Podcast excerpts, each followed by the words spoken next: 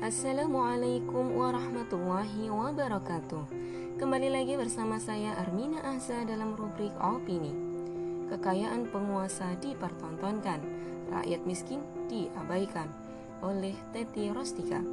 Sahabat Narasi Pos Sebagaimana dilansir di cnnindonesia.com pada 7 September tahun 2021 KPK mengungkap terdapat 70,3 persen harta pejabat negara meningkat selama pandemi. Sungguh menyayat hati, di mana rakyat kondisinya makin sekarat di masa pandemi, namun kekayaan penguasa justru meningkat. Lalu, bagaimana teladan seorang khalifah dalam sistem khilafah mengurusi urusan rakyatnya saat negara mengalami krisis? Simak selengkapnya dalam podcast Narasi Pos. Narasipos.com, cerdas dalam literasi media, bijak menangkap peristiwa kunci. Sungguh sangat menyayat hati saat membaca berita bahwa kekayaan para pejabat penyelenggara negara meningkat di masa pandemi sedangkan kondisi rakyatnya semakin sekarat, sebagaimana dilansir di cnnindonesia.com pada 7 September tahun 2021, KPK mengungkap 70,3 persen harta pejabat negara meningkat selama pandemi. Hal ini tentu menjadi pertanyaan besar bagi rakyat. Di manakah hati nurani para pejabat negara saat rakyatnya kesulitan bekerja karena banyak pabrik dan perusahaan yang memberhentikannya. Para penjual kaki lima tidak bisa bertransaksi dengan optimal akibat diberlakukannya aturan PSBB dan PPKM. Bahkan, saat penjual kaki lima tetap nekat berjualan dan tidak mematuhi aturan mereka, tak segan diberi denda. Tak jarang, barang dagangan mereka pun raib disita petugas. Selain itu, kita dapati juga penanganan negara dalam menyelesaikan pandemi sungguh sangat minim dan terkesan setengah hati. Rakyat yang terpapar COVID-19 tidak mendapat pelayanan kesehatan dan fasilitasnya yang memadai. Rumah sakit ada yang sampai menutup IGD. Karena ketersediaan tempat tidur pasien penuh, bahkan terpaksa mereka harus tidur di dalam tenda Hal ini diberitakan dalam bbc.com pada tanggal 4 Juli tahun 2021. Masyarakat yang melakukan isolasi mandiri pun tidak semua mendapat bantuan. Bahkan ada yang sampai meninggal saat melakukan isolasi mandiri. Bagaimana yang diberitakan dalam egapolitan.kompas.com pada tanggal 23 Juli tahun 2021.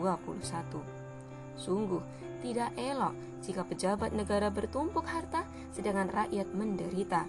Sistem kapitalisme yang diusung oleh negeri ini telah membuat para penguasa kehilangan rasa empati dan rasa mengayomi.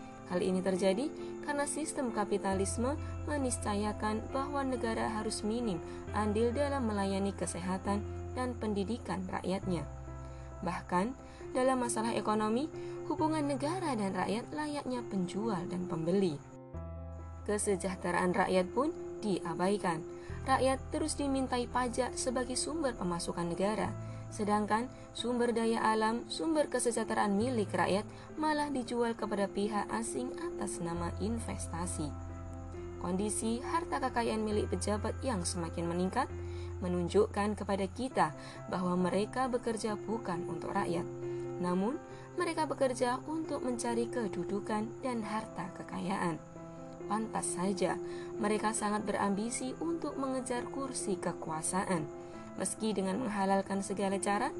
Oleh karena itu, fenomena tikus berdasi yang mengerat kekayaan rakyat bukanlah persoalan kasuistik dalam konsep demokrasi yang diusung kapitalisme Justru sistem inilah yang mengondisikan agar harta kekayaan berputar di kalangan elit penguasa saja. Baik itu secara budgeting dengan mekanisme penggajian dan segala tetek bengeknya. Suap menyuap bahkan menilap uang rakyat. Sedangkan rakyat cukup menjadi penonton yang memunguti remah-remah rupiah saja. Kesejahteraan menjadi ilusi dalam bingkai demokrasi. Dengan demikian, Fenomena si kaya semakin kaya dan si miskin semakin miskin merupakan hal yang niscaya dalam sistem demokrasi kapitalisme. Oleh karena itu, jika fenomena ini diakhiri, maka tidak ada jalan lain selain mencampakkan biang masalahnya dan menggantinya dengan sistem lain yang lebih mumpuni, yakni Islam. Sistem Islam yang sahih dan sesuai dengan fitrah dalam naungan khilafah telah terbukti mampu mewujudkan kesejahteraan bagi warga negaranya selama 13 abad lamanya. Misalnya saja, pada masa kepemimpinan Khalifah Umar. Di saat paceklik karena musim kemarau berkepanjangan, dalam sebuah riwayat yang ditulis dalam buku Sang Legenda Umar bin Khattab, karya Yahya bin Yazid al-Hukmi al-Faifi disebutkan bahwa pada saat rakyatnya ditimpa kelaparan, Sayyidina Umar berkhutbah di atas mimbar dalam kondisi perut keroncongan dan menahan lapar yang tidak kepalang. Bahkan dia mengatakan kepada perutnya, Hai perut, walau engkau terus meronta-ronta, keroncongan, saya tetap tidak akan menyumpalmu dengan daging dan mentega sampai umat Muhammad merasa kenyang. Inilah contoh penguasa yang memimpin rakyatnya dengan amanah dan penuh tanggung jawab. Semua dilakukan karena bentuk ketaatan dan ketakwaan kepada Allah Memimpin rakyatnya bukan sekedar jadi pemimpin, tapi memimpin sebagai konsekuensi keimanan bahwa hukum Al-Quran yang Allah berikan harus ditegakkan. Sehingga memimpin rakyat bukan sekedar hubungan penguasa dan rakyat, tapi sekaligus hubungan juga dengan Sang Pencipta. Karena setiap kepemimpinan pasti akan dimintai pertanggungjawabannya kelak di akhirat. Abdullah bin Umar mengatakan, Rasulullah Shallallahu Alaihi Wasallam berkata, Ketahuilah bahwa setiap dari kalian adalah pemimpin, dan setiap dari kalian akan dimintai pertanggungjawaban atas kepemimpinannya. Seorang pemimpin umat manusia adalah pemimpin bagi mereka, dan ia bertanggung jawab dengan kepemimpinannya atas mereka. Mari bermuhasabah saat pemimpin negeri ini mempertontonkan kekayaan mereka, sering memberikan janji tanpa diingkari, bahkan mengkhianati rakyatnya dengan menjual sumber daya alam aset milik umat, maka ini menunjukkan kemunafikan yang Allah tampakkan kepada kita. Allah SWT berfirman dalam Quran Surah Muhammad ayat 29. Bismillahirrahmanirrahim. أم حسب الذين في قلوبهم مرض أن لن يخرج الله أضغانهم